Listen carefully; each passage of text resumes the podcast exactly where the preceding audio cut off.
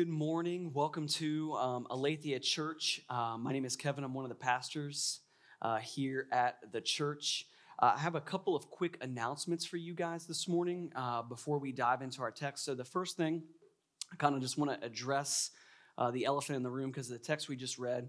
Um, this morning's message will discuss sex, sexual immorality. It will contain sexual themes. Um, there's nothing explicit mentioned throughout the sermon this morning, but um, if this is something that uh, we tried to grab parents on their way in this morning, but if this is something that you do not want your kids or teenagers uh, exposed to, they are welcome to go down to the children's ministry this morning and hang out, even if they're over age. Uh, we'll leave that up to you and your judgment as parents, but just want to let you know that we'll be working through those things this morning and what uh, Paul is talking about. So just want to make you guys fully aware that we're going to address the text this morning. Second thing, uh, if this is your first time or you haven't gotten one yet, we have scripture journals available for you guys. If you just want to raise your hand, that's our free gift to you. We would love to give uh, that to you. Uh, and we have some people that walk around give those. We love the Word of God here. We love it so much that we go through it verse by verse, which means we even cover verses like the ones that uh, Luke just read for us a minute ago because God addresses things. And so if you need one, just raise your hand. We'd love to give one to you as a gift. Feel free to bring those back with you. Uh, if you're a part of our gospel communities, take those with you as well. And so uh, we're going to be finishing up chapter six this morning. And then next week, uh, we'll move into chapter seven. And the next three weeks will actually kind of be a mini series for us as a church where we'll spend some time talking about marriage and singleness and God's design for that because Paul's going to address those things in, at the beginning of chapter 7. And we wanted to take a little bit of extra time to address those things from a biblical perspective, not just the things that Paul is talking about in chapter 7. So be ready for that. That we'll be taking a little bit of a, a, a two or three week detour. And then Pastor Daniel in four weeks will kind of wrap all that back up again at the end of chapter 7. And so uh, last week, Pastor Daniel covered the first half of chapter six for us. And uh, he did a really good job of making sure that he set up for us how the first half of the chapter and the second half of the chapter are connected.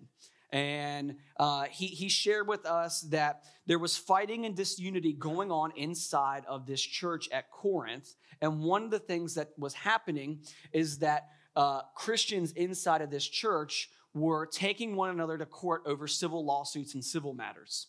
And Paul had a lot to say about that. You know, he kind of started out by saying, hey, first and foremost, you guys should be able to settle this amongst yourselves.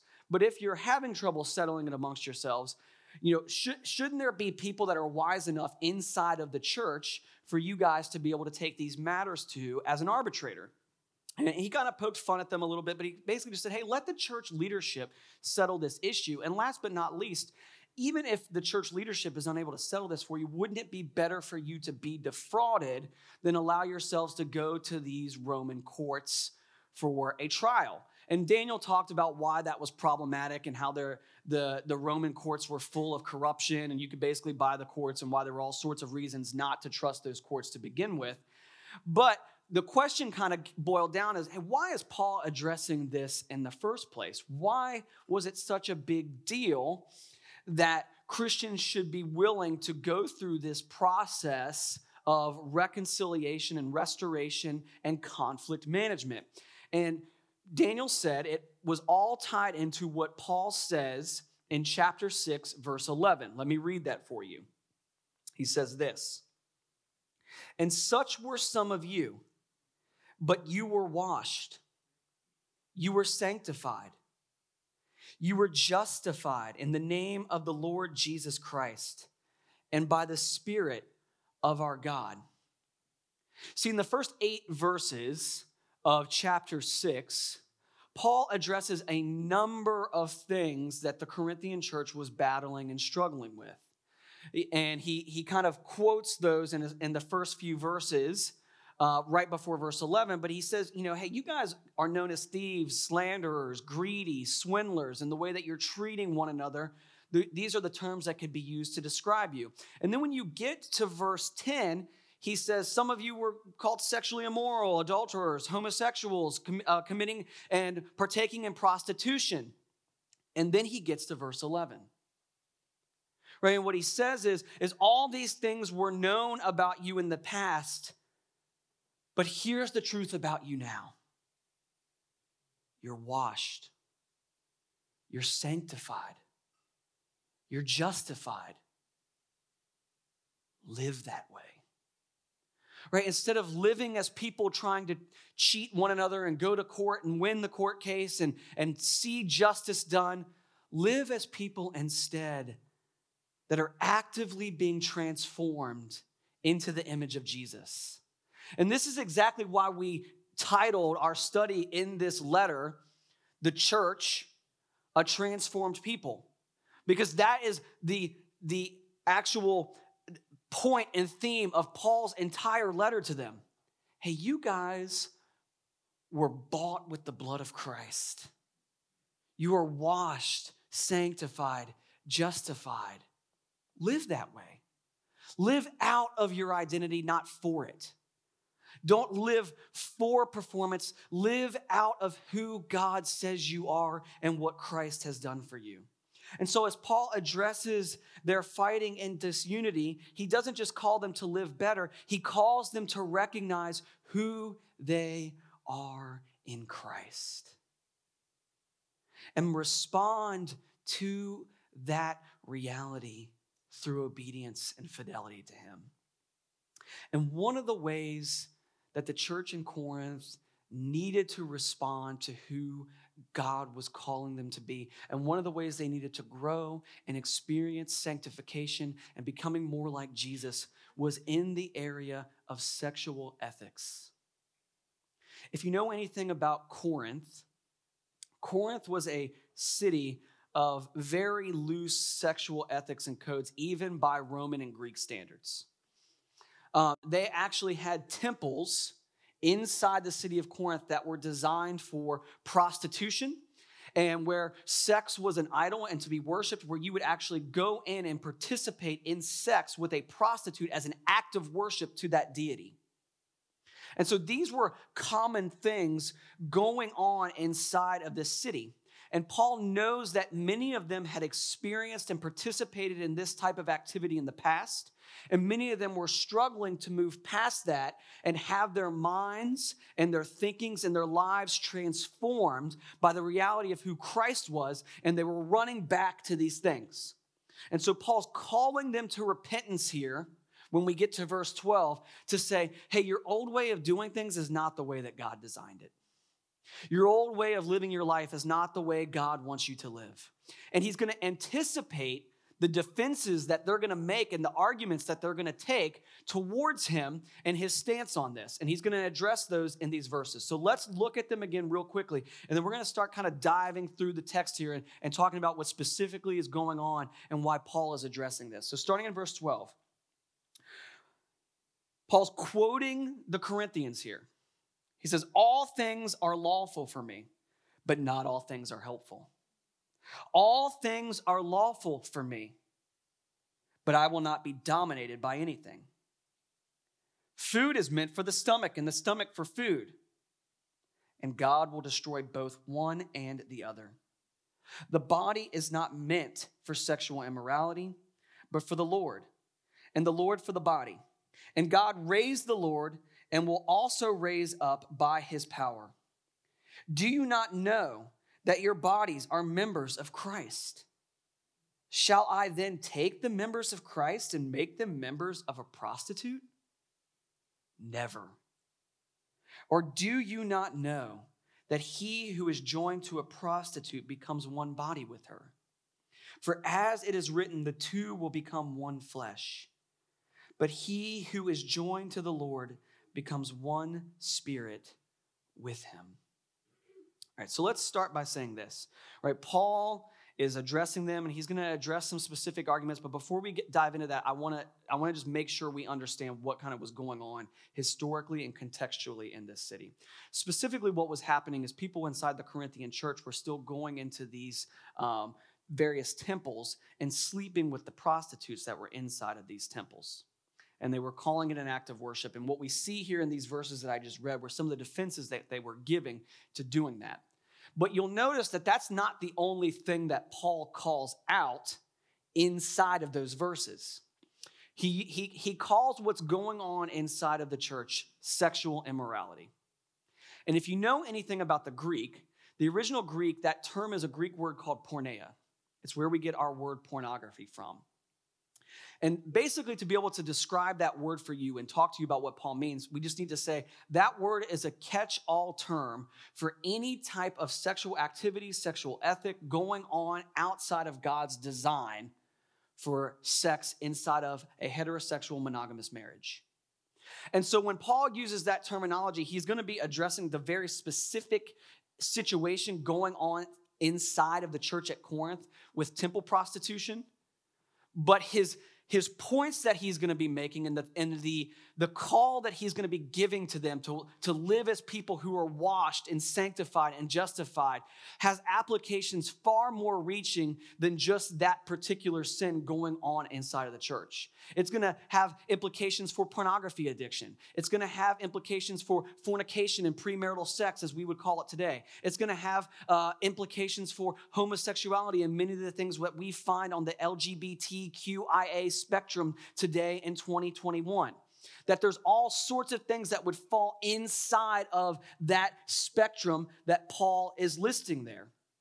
And so when we see what he's talking about this, he immediately anticipates because he lived in this city and he knows what's going on there. He immediately anticipates the defense that's going to be given to the temple prostitution. And here's the first one that they throw out there. They're going to argue for their freedom.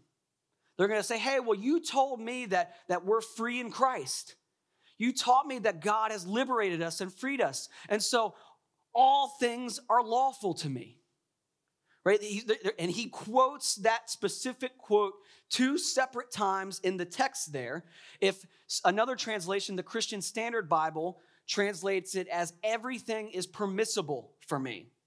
So basically, what the Corinthians were saying to Paul as he starts to address these issues of sexual immorality inside of the church is they're saying, hey, look, I have the God given right to freely enjoy whatever I want, and this includes my sexual appetites. That was their argument. And if you notice Paul's response to both of those quotations there in verse 12, it's pretty fascinating. He kind of says, Yeah, you do. Right? He doesn't, doesn't charge in at them and start screaming at them and yelling at them for using that as a defense. Look at what he says. All things are lawful for me. Well, yes, but not all things are helpful. Well, all things are lawful for me. Yes, but I will not be dominated by anything. What Paul is sharing here, guys, and this, this is kind of the first thing we need to understand. And, we'll, and I'll, I'll dive into this just a minute about the way that our sexual ethic, many of us in this room, uh, the way that that's been formed over the years, and why many of us think the way that we think about sex and sexual immorality and sexual ethics in our culture. But Paul's kind of given this key idea that doesn't even need to be attached to just the idea of sexual ethics. Just because you can do something doesn't mean you should. How many of you guys, as a kid, ever did something dumb? You were following a friend of yours or whatever else, and they convinced you to do something, you did something stupid, and your parents found out, and your immediate defense to them was, well, so and so did it first, and so I followed them. Okay, like six of you. Six of you have done that. Okay, the rest of you are liars. And how many of the six of you that raised your hand ever heard this response from your parents? If so and so jumped off a bridge, would you jump off with them? Right? Okay, all the hands went up, and then some of the ones that didn't go up earlier. I have no idea what's going on now. Right? I heard that line probably 30,000 times as a kid growing up. And, you know, just to the parents in the room, if your parents, if your kids as stubborn as I was, yeah, I might actually jump off the bridge with them. And I probably wasn't lying.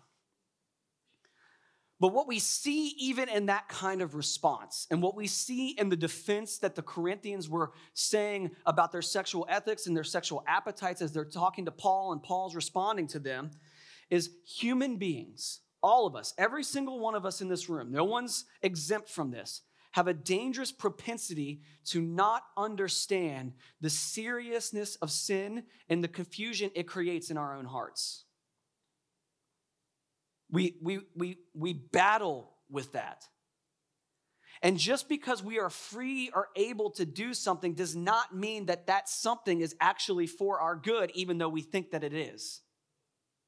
Right? I remember as a five year old thinking that Oreos were the greatest th- tasting thing on the earth. And my neighbor brought out some Oreos one time, and I ate probably about 100 Oreos. I have never felt so ill in my life. I have not had an Oreo since. Because the reality is, right, is that something that is good and seems good can be taken too far. By the way, that actually is a sin inside of Scripture. It's called gluttony. It's almost as if God knows something about us. And as we think through these things, right, what we see is that there is this propensity, propensity in us as human beings to not understand that God gives laws and commands for our good, not just for the sake of giving them. You know, I have noticed over my years as a Christian that many times what I tend to view as freedom and what others tend to view as freedom actually ends up becoming slavery and enslavement. I have a family member who many years ago, when, when I was in high school and, and, going into college, he was in middle school, and they my uncle had invited um, a, a, family member to come live in their home. It was a, a kind of a chaotic situation. And what happened to my cousin is he and his cousin, who was living with them, they started smoking marijuana together. You know, and and first thing you guys need to understand is 20 years ago, the the cultural perception of marijuana use was very different than it is today. You know, you would have probably, if I'd have said that 20 years ago, some of you guys would be like, right? There was just a different kind of cultural perception to it 20 years ago. But I don't share that just to, to talk about what the cultural perception of cannabis and the way that that's changed over the last 20 years is. Because here's what kind of ended up happening from him. You know, because it was illegal, and because you weren't allowed to use it, and because he was underage, and because his dad had rules, right, things started happening he started becoming more and more addicted to the use of it. He started enjoying it more and more, and so then he had to hide it more and more. Well, cannabis costs money, and so the more he needed to do, he started stealing to be able to get money to use it. He ended up going off to college, and his cannabis use kind of became so frequent that he started missing class and he ended up not finishing college. I mean, this is all things that he would freely tell you, right? With that cannabis use, right? He got married, continued to use it, still hadn't finished college. He had a job, but his cannabis use caused him to miss work and get fired. And in the midst of that, he was already having marital issues. He had been stealing money from family members to be able to support his habit, stealing money from his wife without her knowing about it. And he ended up getting fired without her knowing about it. And when she found out why he got fired, finally it all came out what was going on. And it destroyed his marriage. And they ended up divorcing. And my, my cousin, and what I see in that when I look at that, as I say, something my cousin viewed as a good thing, and he would still tell you to this day that he thinks cannabis has medicinal purposes. But what became a good thing to be used became something he became enslaved to. And it wrecked his life. It ruined his marriage, caused him not to finish school. Something as simple as a joint because that's what sin does. And what we view as freedom often becomes slavery. And sexual sin works much the same way because sex was designed by God for a number of good reasons, but full devotion to it leads to slavery. And the consequences thereof. I mean, this is low hanging fruit, but let's just take pornography and pornography abuse, for example. Because I think many of us know about the dangers that pornography can, can have on culture and society. And yet, the argument for pornography is that it's liberating, it's not harming anyone, uh, that it's our choice, and that we're free to use it. And I, I'm not even to get bogged down in the weeds of some of those arguments for it. But let's just compare it to what Paul's saying here is saying, well, just because I'm free to do something, I will not be dominated by it. I'm not going to fall into slavery with that thing. Roughly 5 to 8% of adults right now in the United States are addicted to pornography. don't use it, are addicted to it. And the statistics play out that with that addiction, the average addict spends anywhere from 11 to 12 hours a week watching pornography. 11 to 12 hours. It's a lot of time. That's more than a full workday for some people. Studies have also shown that those that regularly view pornography, not those labeled as addicts, but those that regularly view it, show higher rates of depression, anxiety, and substance abuse than the rest of culture and society around them. Add on top of that, that in 2010, and I would imagine that these statistics are worse now, that in 2010, 47% of families, when surveyed, reported that pornography was a problem in their home whether it was with a child, a mother, a father, someone struggled with it and it was a problem in the home. And with that, pornography was also shown to increase the chances of fidelity inside, infidelity inside of a relationship by 300%. Now,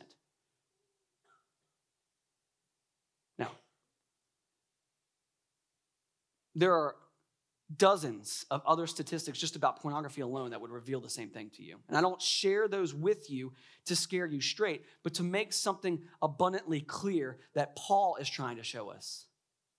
What we often view as freedom is actually slavery disguised as liberation and freedom. And that's exactly what Paul is saying to them. He's saying, You have been freed in Christ, washed, sanctified, justified, freed by Jesus and what he has done for you. Why would you re enslave yourself to your old life? God has finally liberated you to enjoy sex by his design the good gift that He has given you to enjoy within the context that He has created it to be enjoyed in, why would you re enslave yourself? Andrew Wilson, in his commentary on Corinthians, put it this way He says, The point of Christian freedom is to be freed from sin, not to sell yourself into slavery to it. And I think what we so often do as believers, believing that something is good, believing that we're free to enjoy something, believing that we're free to do something, is what we actually do is we enslave ourselves instead to the very thing that God liberated us from. And Paul says, there's no need to do this. God has freed you from that. Live out your identity in Christ. Right? So that first argument we see is an argument of freedom. And guys, I don't know if you see these things or not, but these are common arguments with, with common sexual ethical issues today in our own culture. The, the two arguments that you're going to see Paul go against are common arguments made today. The second one is this one. Look at verse 13. We've got freedom being the argument in verse 12. Verse 13. Food is meant for the stomach, and the stomach for food. Seems kind of like, well, that's kind of strange and bizarre. What, what, kind of quote is that? The argument they're making is hey, this is a natural human impulse that human beings have. We should just give it to it. The same way that my stomach needs food, my body needs sex. And so I'm just going into the temple to have sex because I need it. It's natural. Just giving into my natural urges. I'm simply satisfying a physical need, of my sexual appetite. Now, guys, I, I don't know if there's a more common argument made in 2021 for sexual perversion than that one. And what, what, what you need to understand, and one of the reasons why that, that comment is so common is because we are a byproduct, every single one of us in this room, of a major cultural movement that occurred in the 1960s known as the sexual revolution or the sexual liberation movement. And that was when the movement really gained steam culturally, and there started being major cultural shifts and changes on how sex was observed and thought about in our culture commonly, but it started long before that. Kind of the first way that started was with a psychologist by the name of Sigmund Freud. Some of you guys are laughing because you know how crazy he was. I mean, I even had psychology professors in at West Virginia University that when they introduced him to us was like, he was crazy. But a lot of our sexual ethics are built off of things he believed and taught. Right? So what Freud believed was that human beings could be reduced down to what are what motivated us by our unconscious desires, or how we would commonly put it as like our animal instincts. That human beings simply just give in to their animal instincts or urges, and that we shouldn't hold people accountable for that because they're just simply giving in to their instincts. Hope you enjoy being treated as an animal your whole life, but let's keep going. That psychological viewpoint kind of picked up steam over time. And by the 1920s, a uh, professor and anthropologist by the name of Margaret Mead kind of wrote this seminal work in, in, for academic institutions uh, called Coming of Age in Samoa. And what had happened is she had gone to Samoa and she'd studied the sexual patterns and, and um, she studied the ethics of Samoan culture. And what she found while she was there is that Samoans in the teenage years participated in um, sexual activity with partners and spouses long before average Americans did, and that they had much healthy sexual relations later in life because of it, at least by her definition. And so she came back and she wrote this piece and she said, Hey, I think Americans should do this as well. Now, granted, any good anthropologist will also notice that that's not the only difference between Samoan culture and American culture. Predominantly, you know, they were tribal, we were not. They got married a lot earlier, we do not. There was a number of things involved there, but this was the thing that she pulled out of there. And this caused a, a normative kind of like shift saying, hey, sexual behavior should be normative amongst teenagers, not the exception, and America should adopt this. And then by the time you get to 1953, you have a guy by the name of Hugh Hefner who starts a magazine called Playboy where he normalizes nudity and sexuality and throws it at people so they can partake it and use it as currency. And guys, I'm here to tell you that this movement, whether you know it or not, fuels many of your thoughts on sexual norms and what many of your peers around you think about sexual ethics in our culture whether you realize it or not. Things like birth control no, did not exist to the level that it, that it does now before about the 1960s. Normative nudity, the proliferation of pornography. And, and, and when I say pornography, pornography has existed for a very, very long time. But the normative use of pornography in society and throwing those things out was drastically changed when Playboy came about when you see things like premarital sex being elevated, homosexuality, alternative forms of sexuality, and even abortion, all of these things have become normalized or are currently being more normalized now in our cultural since this movement took place. And the question we need to ask ourselves is twofold. One, are we really just following our natural, normal human instincts when we give in to whatever our sexual appetites and desires may be, as the Corinthians are arguing here, as Freud argued, and how we, as grandchildren and great grandchildren of the sexual revolution, might believe? And two, was the sexual liberation movement really as liberating as we are, are led to believe? Now, I think you could go back to what we just argued about as far as freedom and know what Paul's answer to that would be. No, you're, you're, you're enslaving yourself in the name of freedom. But look at what Paul says in verse 13 to this argument on, on whether giving in to every single sexual appetite and desire we have is natural and normal and good. Food is meant for the stomach and the stomach for good. Look at Paul's response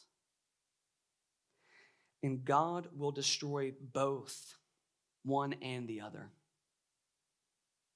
The body is not meant for sexual immorality, but for the Lord, and the Lord for the body.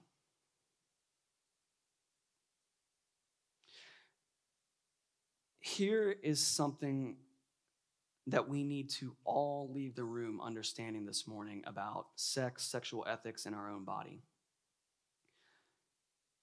You might think you have complete autonomy and control and are in complete control of yourself, and no one else has a right over that. And at least from a political perspective, that would be true. But in the cosmic and judicial sense, you were created, and God has final say over his creation. And I, I love saying things like this. Here's why because the moment I say something like that, I see some squirming, right? We're all there. It's hard to hear that. Right? God is in power and control, not you. But this is what Scripture teaches us. And Paul says, yeah, you can take this natural argument and participate in sleeping with the prostitutes in the temple and say that it's natural and that you're just giving into a natural desire. But God, the same way that God's going to destroy your stomach because he's not going to you're not going to have a need for food. Yeah, think about the same thing in regards to your body and sexual organs. Because God did not design you for that. He designed you to enjoy that inside of monogamous heterosexual marriage for His glory. He's going to go on to say that you weren't just created, right, to do whatever you want, but that as Christians, especially, your body is a member of Christ. Therefore, it's not just about you, but it's about Jesus. He says that in verse 15. He says in verse 19 that your body is a temple to God's Holy Spirit. And that to participate in sexual immorality is to bring shame upon the name of Christ and to defile the temple of your God. I don't know if you guys have ever read the Old Testament or not, but when people defiled the temple or the tabernacle, they died because of God's holiness and the separation between what is holy and what is unholy. God takes it very seriously. He says in verse 20, if you continue to make this argument about your autonomy and it being natural and your freedom, that if you are a professing follower of Jesus, you can't even make that argument because you were bought with a price out of your slavery to sin by the blood of Jesus Christ. You were enslaved to sin and Satan, and Jesus, through his life, death, crucifixion, burial, and resurrection, paid the price to purchase you out of slavery to redeem you and to free you, not to walk back into that slavery, but to live free from it.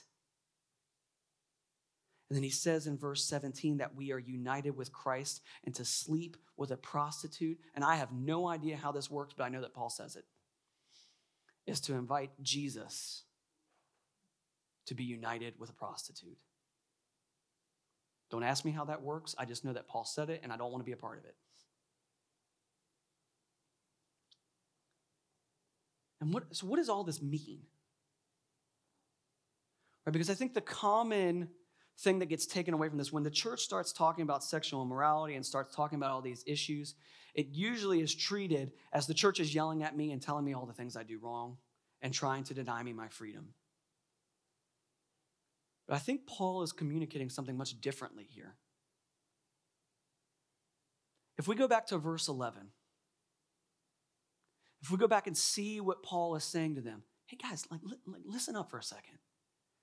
You're participating in prostitution, adultery, infidelity, sexual immorality. Don't you, don't you realize who you are? You're sons and daughters of the King of the universe.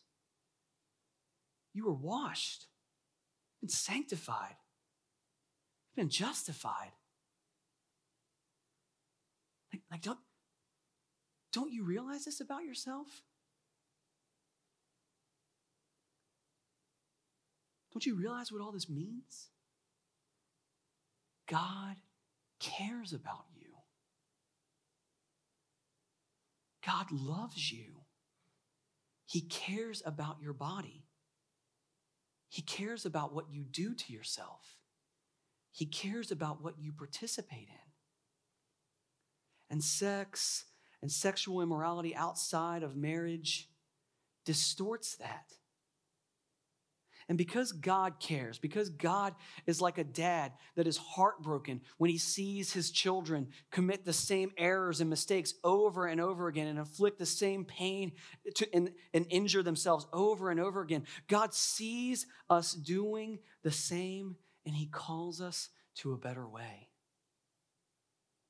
Not an obedience that earns his favor, but a favor that loves us and calls us to obedience. I know this may be hard to, to realize, but do you know that God cares more about you than you care about you? Just pause and think about that for a second. Right? Scripture teaches us that before we were even born, God had the numbers of hair on your head counted out. That He had a plan for you. That He loves you. that that same God would send his only son to die for your sin and rebellion so that you might be liberated from it to live for him. You know, when I hear people talk about what the Bible says about sexual ethics and what the church teaches on sexual ethics, most of what I time is here, oh man, the church is stuck in the past. The church is, you know, they, they just struggle to move on. They struggle, they struggle to see how we've been liberated. They're just trying to confine me. One, first and foremost, our generation and the generations before us are not the first to find ways to be sexually perverse. So don't let that argument fly, right? Just take them straight, straight to the letter of Corinthians. Yeah, nice try, buddy. First century Corinth had you beat. As great as we've been since 1960, previous cultures had it figured out. They were before us. You're not even that woke. But on top of that, right, what do we see in God's word? That when God says something, it comes to pass. When God says something, it is true. And when we see all the way back in Genesis, we see that God created sex and the Corinthians wanted to take what God had created as a good gift to be enjoyed inside of marriage and cheapen it. Look at verse 18.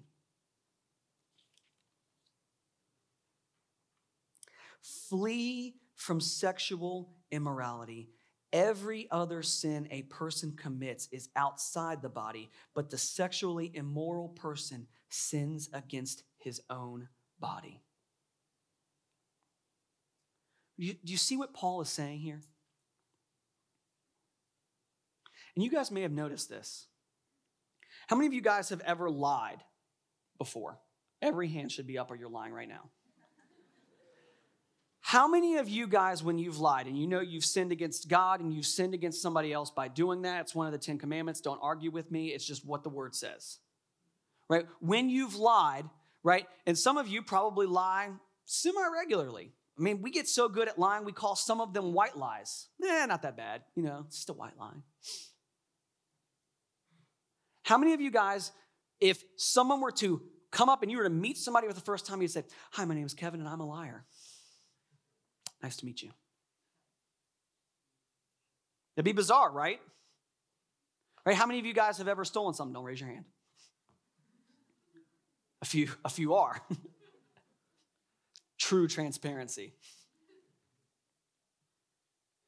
If you stole something, right, you would be known as a thief. Maybe even you steal on a regular basis. You steal time from work. Right? As I tell some of you students who refuse to go to class, you are robbing from me because my tax dollars pay for your bright futures. Go to class. Some of you, If you then introduced yourself, yeah, I'm a swindler, a crook, and a thief, would you identify that way? One of my favorite shows, The Office, Creed Bratton talks about how much he loves stealing, but he's like poked fun of for that. He's like, I just love stealing. Everyone's like, all right, weirdo. You are the strange guy in the office. They're even poking fun at him. Right? We wouldn't introduce ourselves that way, correct? We wouldn't want to be labeled as a thief, a swindler, a liar. Yet think about sexual sin. Do you notice how it becomes an identity issue? I am homosexual. I am bisexual. I am free to do whatever I want. I'm free, I'm free to be addicted to pornography. Don't tell me I can't do that. I'm a player.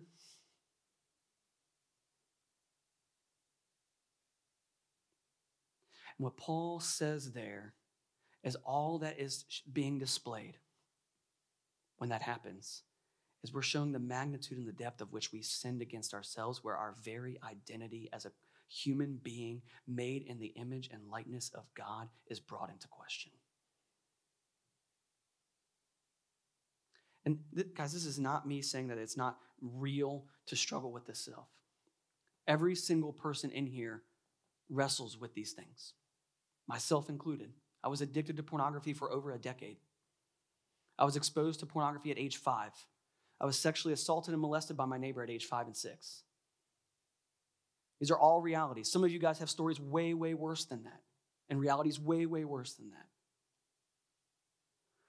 But what Paul is saying to the Corinthians is this Kevin, you've been washed, you've been sanctified, you've been justified by your Savior.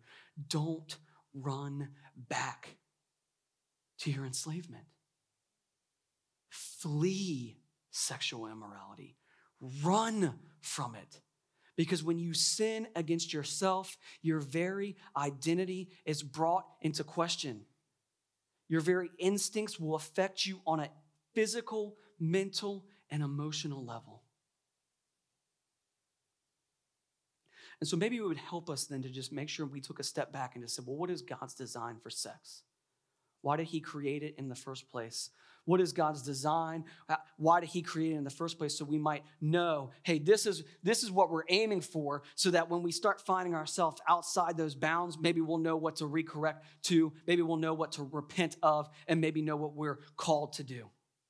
So here are three, just really quick, and this would not be a, uh, a seminary worthy exhaustive work of the text, but here are just three simple kind of biblical views of sex. I've borrowed these from Tim Challies, who is an author and Christian blogger, and he goes in a lot more depth on his website. But here are three things that we just need to understand about God's design for sex. And this, by the way, is why some of the arguments can be made and sound like good arguments because they do have some connection to God's design.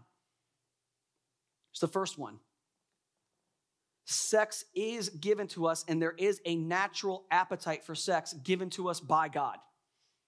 So when the Corinthians were yelling, well, hey, this is just a natural thing, right? Like my, my stomach needs food and I give it food. Well, my body needs sex, so I'm just, I'm gonna have sex. God did in fact create sex, but he created it with that appetite for some very specific purposes. Throw up Genesis 1:28 for me, please. And God blessed them. This is right after He's created and made Adam and Eve. God blessed them, and God said to them, Be fruitful and multiply, and fill the earth, and subdue it, and have dominion over the fish of the sea, and over the birds of the heavens, and over every living thing that moves on the earth. So, when God designed sex and an appetite for sex as something to be enjoyed, here's what you guys need to know that appetite ultimately was created by God so that we would have babies. And here's why that's really hard for us to grasp because it's really, really easy in 2021 to have sex and not have a baby. Unless you're me and Jackie with Gideon. Oops. Jackie's like all red now. Like, I'll tell you, tell the whole church that Gideon was not planned. Nope. But here's the reality right? In God's original design, He placed inside of us desires to enjoy this, not just so that we could be fulfilled and enjoy all the beauty that comes with it, but so that you would have kids, so that you would be fruitful and multiply and subdue the earth. Because, guys, what we need to understand is that there is a difference between human beings and every other animal that walks on this planet or swims or whatever you want to call it. God designed Adam and Eve to have dominion over the earth and to rule it as he would, and we screwed it up. But the design, at our core, we are made in the image and likeness of our Creator so that we might rule with justice and goodness on this earth to the glory of our God and Creator.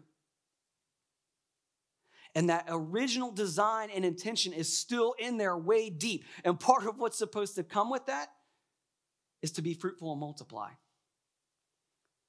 Now, guys, as, as a parent, and as a parent of kids, that can sometimes be difficult because kids can sometimes be difficult. Hear me on this kids are a blessing. I have learned more about the character and the nature and the goodness of my Creator through my kids than I learned in seminary, pastoring, or being married. That does not mean it's easy. That does not mean it's always fun. But it is a huge, huge blessing. And something that we as the church need to recapture is this idea of God wanting us as his people to be fruitful and multiply and subdue the earth. Some of you guys are like, I have the gift of singleness. I don't want to have kids. Okay, we're going to talk about you in two weeks. Just calm down. But the dominion mandate given by God is that more than likely the vast majority of us will get married, we will have kids, and we are called to be fruitful and multiply. Because sex was designed by God as a natural appetite to push forward the, minion, to the dominion mandate because sex was meant to produce offspring. Not the sole reason, but a major one. Number two, sex was created for affection and showing that affection. Love and affection are essential components of a healthy relationship. Here's the problem though. Right? Like if if affections are meant to be shown in a relationship and that's meant to be healthy, if we give into that all of the time, we're making the assumption that our desires and our feelings are always good and always right. I've got news for you. Throw up Genesis chapter 3. So when the woman saw that the tree was good for food and that it was a delight to the eyes and that the tree was to be desired to make one wise, she took of its fruit and ate. And she also gave some to her husband who was with her, and he ate. Then the eyes of both were opened, and they knew that they were naked and they sewed fig leaves together and made themselves loincloths. So you, here you have the Garden of Eden. You have God having created Adam and Eve for one another. I don't know if you ever read the end of Genesis chapter 2. Adam breaks into song and poetry over how excited he is that God has made Eve. He's like, oh my gosh, you did it. Yes. It's the first ever worship song ever recorded in Scripture. He is beyond excited. They enjoy one another. They become one. His affection for her is shown. They enjoy it. The moment sin enters the equation, what happens? Shame, guilt, corruption. They screwed it up. Right? And we are byproducts of that. And so when we start thinking through this now, we are not to always trust ourselves.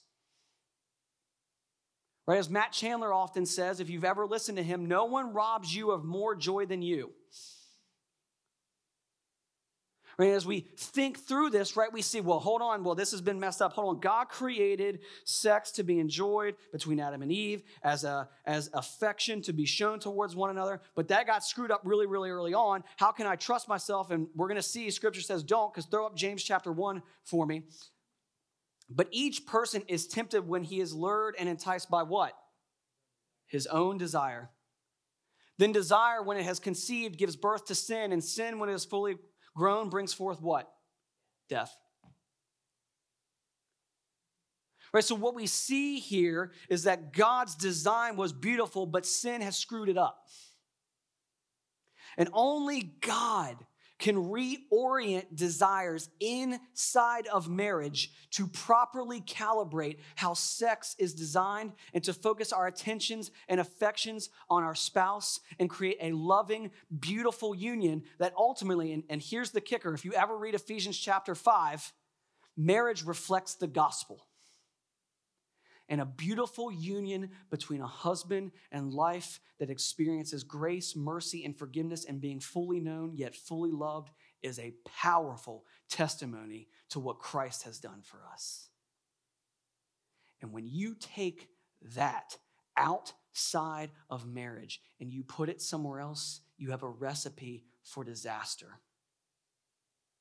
Because sex is meant for intimacy and a safe space. And the only relationship that can be a safe space, by definition, according to God and His standards, for that is marriage. And when you bring it in anywhere else, you open yourself up to hurt, heartache, pain, callousness, harshness, all sorts of things. The last thing we see in Scripture is that God designed sex to be enjoyed and as fulfilling. Right? God designed sex to be enjoyable. The problem is, is because of sin, it is a gift to be enjoyed, but we frequently, as human beings, elevate the gift above the giver of the gift. Romans 1 says this. It's the entire problem with the human race. They did not worship the Creator, but they worshiped the creation. That's the problem with the human race.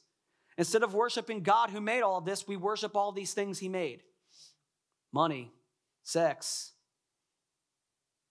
relationships, celebrity, power. God created all those things. And God says, because of sin, you have marred the image of who I've made you to be, and you tend to worship those things. But God designed sex to be fulfilling and enjoyable so that we might have gratitude and that that gratitude would be a fulfilling gift in marriage that led to gratitude towards God for our spouse and for the good gift of sex.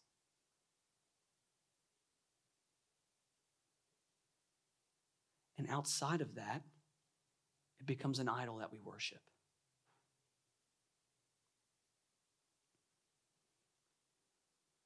So here's something I know this morning. I know that God designed sex. I know that I've been talking for about 35 or 40 minutes now, and I know that 35 or 40 minutes is not going to be sufficient to get you to completely change your mind on what an entire decades, two decades, three decades, four decades, however old you are here this morning, worth of culture has taught you on this subject right? We're up against it.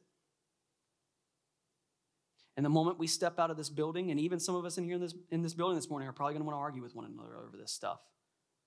But I'm showing you what God says to be true about sex, its design, and how we're supposed to respond to that. And, here, and here's what else I know. Many of you already know what the Bible says. If not most of us in this room. We may not like it, we may not accept it, but we probably at least know what it says. And in that, right, you know things like pornography addiction, premarital sex, giving into homosexuality, all these things are hot button issues inside of the church, and the church has told you that God says it's wrong. Now, here's what normally happens inside of the church when you have a discussion on this kind of thing, and I alluded to this earlier. The church will tell us all of the things about God's design for sex. He'll pull out the arguments that Paul used. We'll, we'll talk through those things. And then the pastor will get up here and they'll give a, a nice call and scream, fix it. And we'll bind one another up in legalism and we'll alienate those that struggle with sexual addiction, sexual immorality, and we'll ostracize one another screaming, Why can't you be a better Christian? Why can't you follow God more? What is wrong with you? And the church has done that for far too long. That they've looked at this issue and they've heaped shame and guilt and condemnation. I've been guilty of it and I've had it done to me. Shame and guilt are really poor motivators, and they are not the motivators that God uses. So we're going to do something a little different this morning in light of this during our response time. I'm going to invite the band to go ahead and come on up. If you've got a Bible, do me a favor. Open it up and turn to John chapter 6 with me. Because if you leave this morning, I don't want you leaving with all of the information about why sexual ethics are important and the arguments that Paul makes. I want you to leave with that, but I want you to leave with knowing this truth more than that. John chapter 6.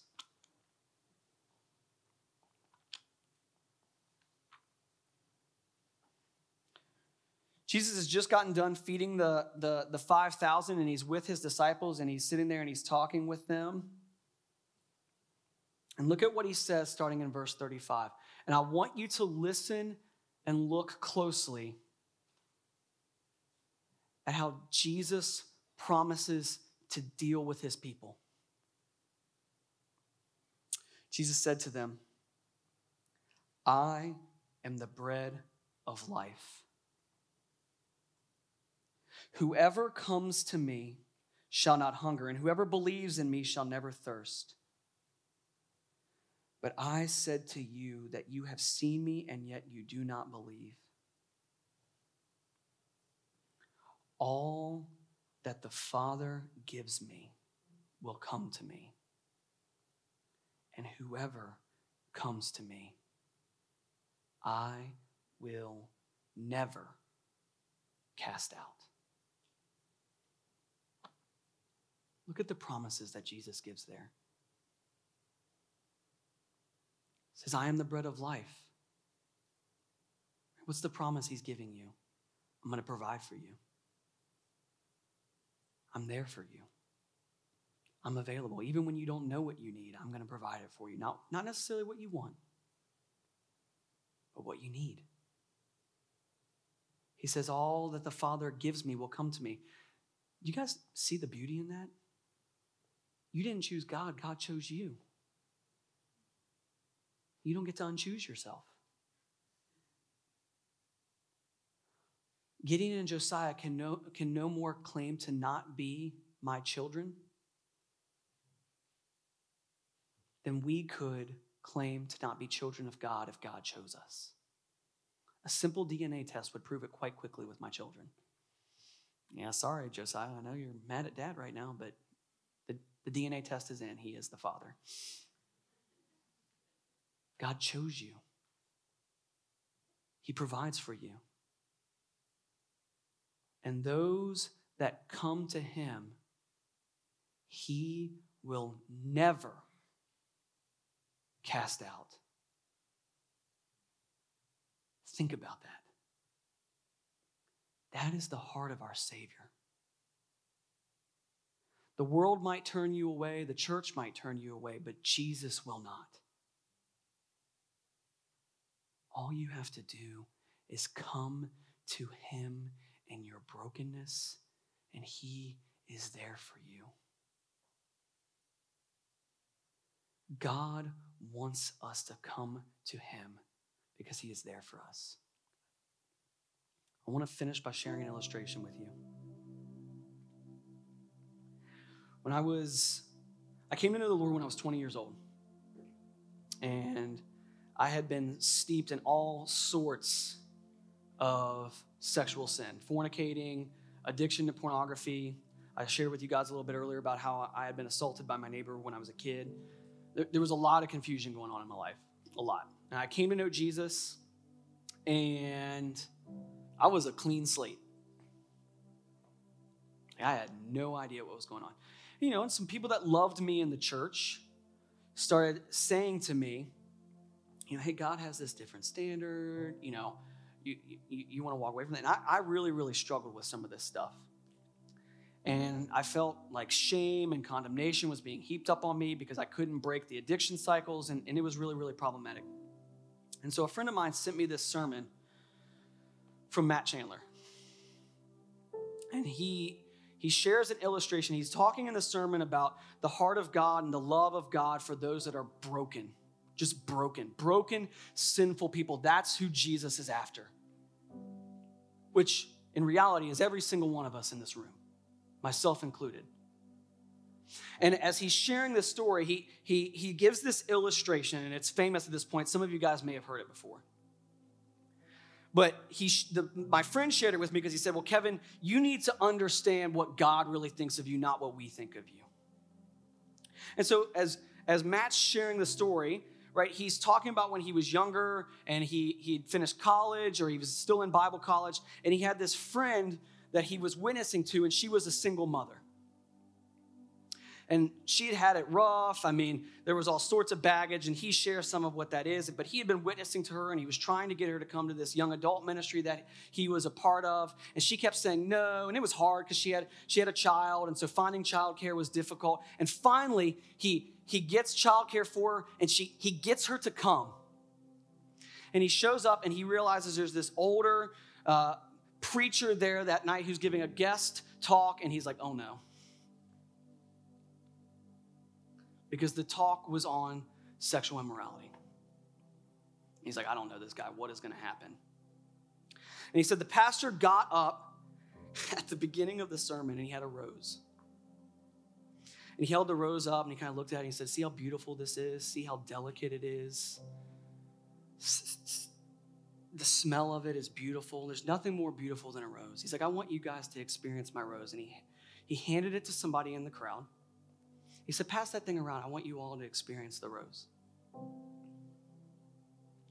Then he said that this pastor began for the next 30 minutes to just scream at them at how promiscuous and how terrible they were, and how God's wrath was awaiting them, and how angry God was at our sin, and how horrible it was. Just shame, condemnation, guilt just being laid on them. And he said, I'm just sitting there thinking, like, oh my gosh, what have I done to this poor girl that I've invited? She's never going to talk to me again.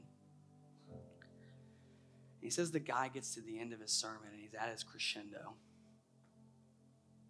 He's at the, the point where he's, he's drawn you in and you're listening to him. And he goes, Hey, who has my rose? Somebody bring my rose up to me. And so somebody brings that rose up, and it's it's been passed around a room of a couple hundred people. It's all jacked up now. Petals have fallen off. The stem's been ripped in half. And he holds that rose up and he says, Ladies, this is like what you do to yourself when you give yourself to people. And he said, I, He's like, I, I broke into tears. And he said, The pastor looked at them and said, Who would want this? He said, It was all I could do from holding back to scream, Jesus does. Jesus wants that rose. I, I, I don't know what you guys are dealing with in here this morning. I don't. But I do know that there is a God who cares far more deeply for you than you even care about yourself. And he promises to you all that the Father gives me will come to me. And whoever comes to me, I will never cast out.